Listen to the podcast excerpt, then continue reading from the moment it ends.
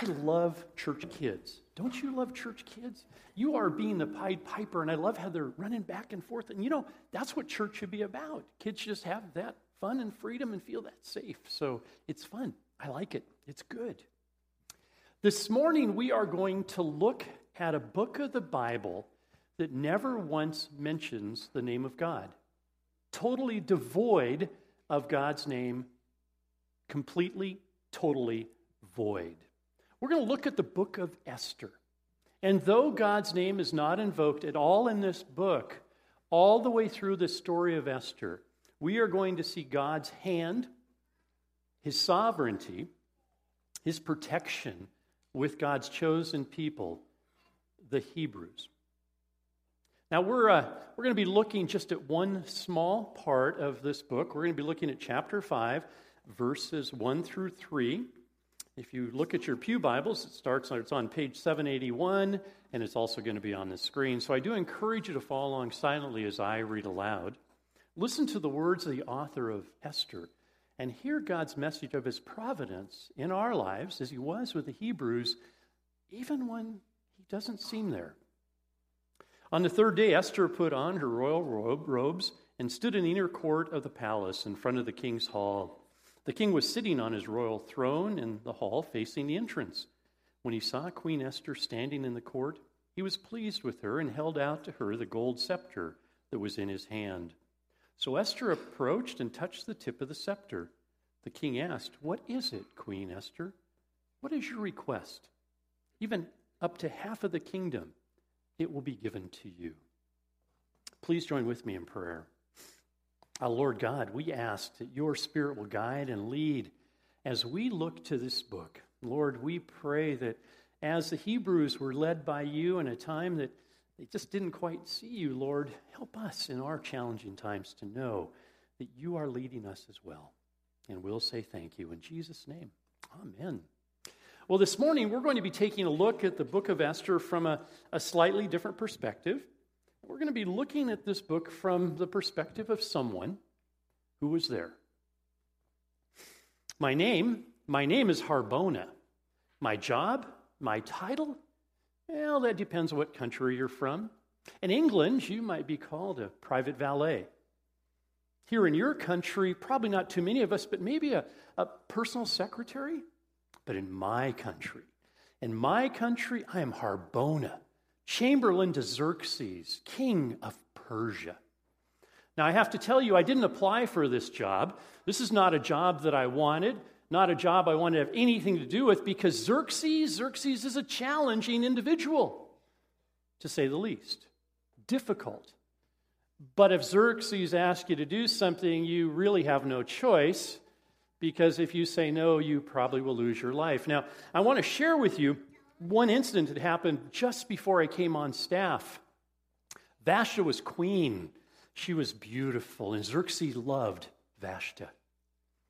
And Xerxes, Xerxes held a party. Now, this was a, a party for men only. I think you call it a stag party. Now, this wasn't just a one night party, this wasn't a one week party. This party went on for months. People would come and celebrate, and they'd go back home and then come back to celebrate. And it was the very last night of this stag party. And Xerxes asked another one of the chamberlains to go to Queen Vashti to tell the queen that she needed to put on her finest of dresses and that she needed to have her best of jewelry on, and she was to present herself before the king's party. The queen refused. She didn't want to come out there and make a a spectacle of herself to be presented as a, a trophy, and she said no. Now, I am so glad I wasn't on staff yet, because I might have been that Chamberlain, and that Chamberlain went to Xerxes, told Xerxes that Queen Vashti said no. Xerxes went livid.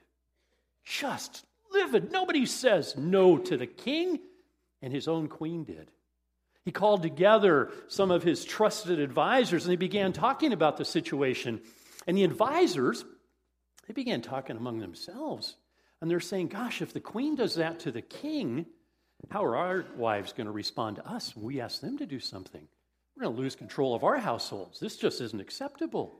And so the decision was made that the queen would be sent out to the furthest point in the kingdom. that her title would be taken away from her. I think you call that divorce. Now, that's what the king did to someone he loved. Think about what he'd do to a lowly chamberlain like me. But I had no choice. I had to take the position. But I made a decision when I went into that position that I was not going to rock the boat. I was going to cause no waves at all. I was going to do everything I could to simply get along. I was going to be quiet. Well, the palace, when I first started working right after Vashti was exiled, it was not a good place to work. The king was down in the dumps, and when the king was down in the dumps, everyone was down in the dumps in the palace. And when the king was upset, all of his trusted advisors avoided him like the plague. They wanted nothing to do with him because he would just go off on him. And this went on for a number of weeks, and nobody was coming up with a solution. Despite my thought of going with the flow and not rocking the boat, I approached the king and I was recognized. That was a good thing. And I said, King Xerxes, what? What if you send some of your messengers out to all of your kingdom and invite beautiful young women to come to the palace and spend some time here? And, and King Xerxes, maybe, just maybe, you might find a new queen. The king said, Do it. Well, I guess it was a good idea because within just a couple weeks, oh, there were so many beautiful young women in the palace. And the king began to spend some time with them. But over time, he was spending all of his time with just one woman. her name was Esther. She was beautiful. But there was something about her. She, she just didn't look Persian. But that didn't matter. The king was happy, and a happy king means a happy Harbona. And in time, she was made queen, Queen Esther. And for a couple of years, oh, the palace was a great place to work. There was peace in the kingdom, the treasury was growing. It was a wonderful place to work until, until one day, the king was holding court. And Haman came in. Now, Haman is the king's number one man. The king looks to him for all kinds of advice. But Haman, Haman is one of these people. Oh, never trusted Haman. Haman clawed his way to the top. I don't know how many people he trampled in order to get to that number one position, but he did whatever was necessary. It didn't matter whether it was right, he did it because he wanted to be that right hand man to the king. That's Haman. Didn't trust him. The king did. Well, Haman came in, was recognized by the king, and Haman said there was a group of people in the kingdom that were failing to follow the king's rules and that this group of people needed to be eliminated. And the king thought, what, what group of people? And, and Haman said it's absolutely essential. They need to be eliminated. And, and the king said, Well, Haman, if you think that's what needs to be done, then you go take care of it and use money from the treasury to pay for it. Now, I, I saw the decree. It said, Destroy, kill, and annihilate every Jew, man, woman, and child on December 13th. Destroy, kill, and annihilate every Jew. I couldn't understand this. Fortunately, I have a friend in Haman's household. He teaches Haman's children. I made it a point to see him later that day. I still can't believe this, but this is what happened. We have a citizens' council in Persia. Representatives from the various ethnic and, and uh, racial groups come together and they make decisions on pretty minor items that are too insignificant for the king to decide. And part of the, the rules of the council is Haman is chairing the council, and whenever Haman would come into the council, everyone would rise from their spot and bow deeply before Haman. Haman loved it. He had quite an ego. Well, everybody came up and bowed before Haman except just one person. The Jewish representative refused to bow before Haman. And it was because one person refused to bow all Jews destroyed, killed, and annihilated on December 13th. I couldn't believe that. Simply couldn't believe that that could happen because one person upset Haman, and Haman wanted to kill every single man, woman, and Jewish child. The next day, I was by the main entrance to the palace, and, and outside was a man. It looked like he'd rolled in the dirt, and he was moaning and groaning. One of Esther's servants came by. She had an armload of clean clothes. And I said, What are you doing? And the servant said, Well, Esther wants to give these clothes to the man out there. And I thought, That's just like Esther, trying to help the least of these. Well, a few moments later, he comes back. He still has the clothes. I said, What? He didn't like the style? And the servant said, No, he didn't want the clothes. He wants me to take this, this decree and to give it to Esther and have Esther talk to Xerxes about the decree. It wasn't sealed. I had to look. Destroy, kill, and annihilate every Jew on December 13th. I, I couldn't quite figure out the connection.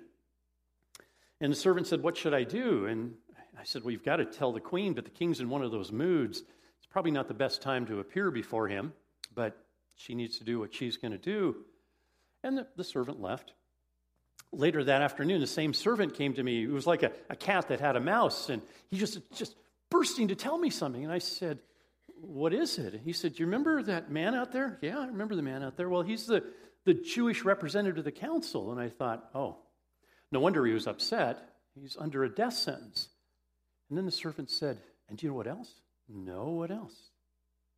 The Jewish representative is Queen Esther's uncle. I thought to myself, no wonder she didn't look Persian, but it also meant that she was under a death sentence like the rest of the Jews. I asked the servant, what, what was Queen Esther going to do? And he said, Well, she's going to fast for a few days, and then she's going to appear before the king. Now, she had not been invited to see the king for a few days. Um, if she were to appear and not be recognized, she might lose her life, but it sounds like she was willing to take that risk. A few days later, I'm, I'm in the palace, and the, the king is holding court. And from the side entrance comes Esther, and she is more beautiful than the first time the king had seen her. And the king looks at her and extends his scepter, which means, please come forward. And Queen Esther comes forward and bows before the king. And the king looks at her and said, Esther, what is it? What do you want? Whatever it is, up to even half of my kingdom, it's yours. Just tell me. And I'm thinking to myself, what a ripe opportunity to tell the king about the decree destroy, kill, and annihilate all of your people, including you. And she doesn't. You know what she asks? She asks the king and Haman to join her for lunch later that day. Here, she's under a death sentence with all of her people, and she wants to hold a tea party. It made no sense to me. None at all. Later that day, one of my assignments was to be with the king during this luncheon that the queen was hosting for the king and Haman. And the queen was the perfect hostess, did everything that a, a hostess should do. It was wonderful. And at the end of their time together, the king again said, Esther, what is it? Something's bothering you. What, what do you want? I'll give you up to half of the kingdom. Just, just tell me. And I'm going, this is the second time. She's going to talk about the decree. She doesn't. She wants Haman and the king to join her for lunch the next day. Two tea parties. I couldn't figure it out until later that night. Two things happened two things that, that at the time didn't make much sense, but combined they did. Uh, the first one is Haman. Haman left that first luncheon flying higher than a kite. He was so excited that he, get to have, he got to have lunch with the king and queen, and he gets to go back the next day and have lunch again. He decided to throw a huge party for all of his friends at his home. And he was on his way home, so excited, and then he got a moth in his Persian rug. He came upon, he came upon the Jewish representative Mordecai. And Mordecai refused to bow before Haman, and this infuriated Haman yet again. And he goes to his own party infuriated. He begins talking to his guests about how upset he is, and his guests are saying, Look, you got more power than the king almost. Why don't you go in tomorrow morning, and tell the king that Mordecai needs to be hung immediately, not waiting until December 13th, and the king will say yes. And they were so sure the king would say yes, they erected a huge gallows in Haman's backyard from which to hang Mordecai. That's one thing that happened. Second thing, I was part of this, and, and I, I, was really surprised when I saw these things all working together. Um, as chamberlains, we take turns sleeping in a room next to the king, just in case he has business to conduct in the middle of the night. Never happens. The king usually sleeps like a baby. So it's a good assignment for us. We get to sleep in a better room that's got a little more heat than our normal rooms, and, and we get a good night's rest, but not this night. I am almost asleep. And I hear, Harbona! And it's the king calling, and I, I jump out of bed and, yes, what do you need? I can't sleep. What would you like me to do? Read to me. Read to you. What would you like me to read to you, sir? Well, how about my memoirs? And so, okay. So I get some of his memoirs. And I begin reading. And I'm reading and I'm starting to fall asleep, but the king's really excited. And then all of a sudden I come to a paragraph. I begin reading this paragraph and I got excited too. It seemed that a few months earlier, there was a plot to kill the king. The Jewish representative Mordecai, the queen's uncle, heard about the plot, told Queen Esther, Queen Esther told the king, and the plot was foiled. The king's life was saved. And the king said, What did we do to, to thank that Jewish representative Mordecai? Mordecai.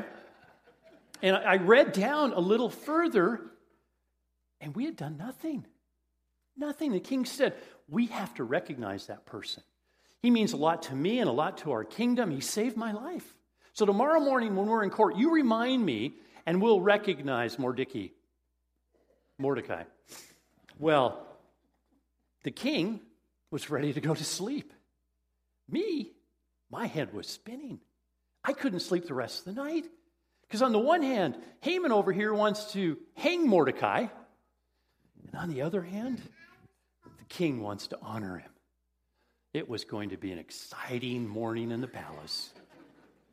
Well, the very next morning, the king is holding court. I'm there, and no one has to remind him. He asks, uh, Are there any of my officials in the court? And Haman is just starting to come in, and he's flying higher than a kite. He's going to demand that Mordecai be hung. But before Haman says a word, the king says, Haman, I have a question. I have somebody in my kingdom that I want to honor, somebody who's done a great, great deal for me. Very important in my kingdom. And I need some suggestions to how I can honor this person. I, looked over at Haman and he had this little smile. And, and part of me was thinking that he thought he was the one to be honored. Well, Haman said to the king, Well, here's what I suggest you do get one of your royal stallions, put one of your royal saddles on the stallion, and place this person on the stallion. Place one of your royal robes over the person and put one of your crowns on his head, and have one of your leading officials take him throughout the city, saying, This is the man the king wishes to honor. This is the man the king wishes to honor. King thought for just a minute and said, Haman, I think that's an excellent idea. I want you to do that. And I want you to get all that together, and I want you to do that for the Jewish representative Mordecai. Haman looked so dejected. And as the, he was leaving, and he was lower than a snake, the king goes, and, and yell loudly, Haman. Interesting morning. Well, fortunately for me, my next assignment would be that second luncheon. And I went to that second luncheon. And the queen, just like the first luncheon, was the perfect hostess. Everything went exceptionally well. And at the end, the king, like he had done two other times, says, Esther, what's wrong? What is it? What is troubling you so much? Just tell me, and I'll give you up to half of the kingdom. Just what can I do? And, and the queen looked at the king and said, Me and my people are about to be destroyed, killed, and annihilated. Save our lives. And the king went, Who would ever want to hurt you? And the queen looked up and said, Haman. And the, the king was going, Haman, Haman, why would Haman? And he goes, Oh, the decree. And then he remembered the decree. And he was so upset, he stormed out of that room. And Haman then realized that the queen was Jewish and she was under that same death threat. And she, he began to apologize and she just turned away. And he reached up and, and grabbed at her just to get her attention. But at that moment, the king walked in the room. He got the wrong idea.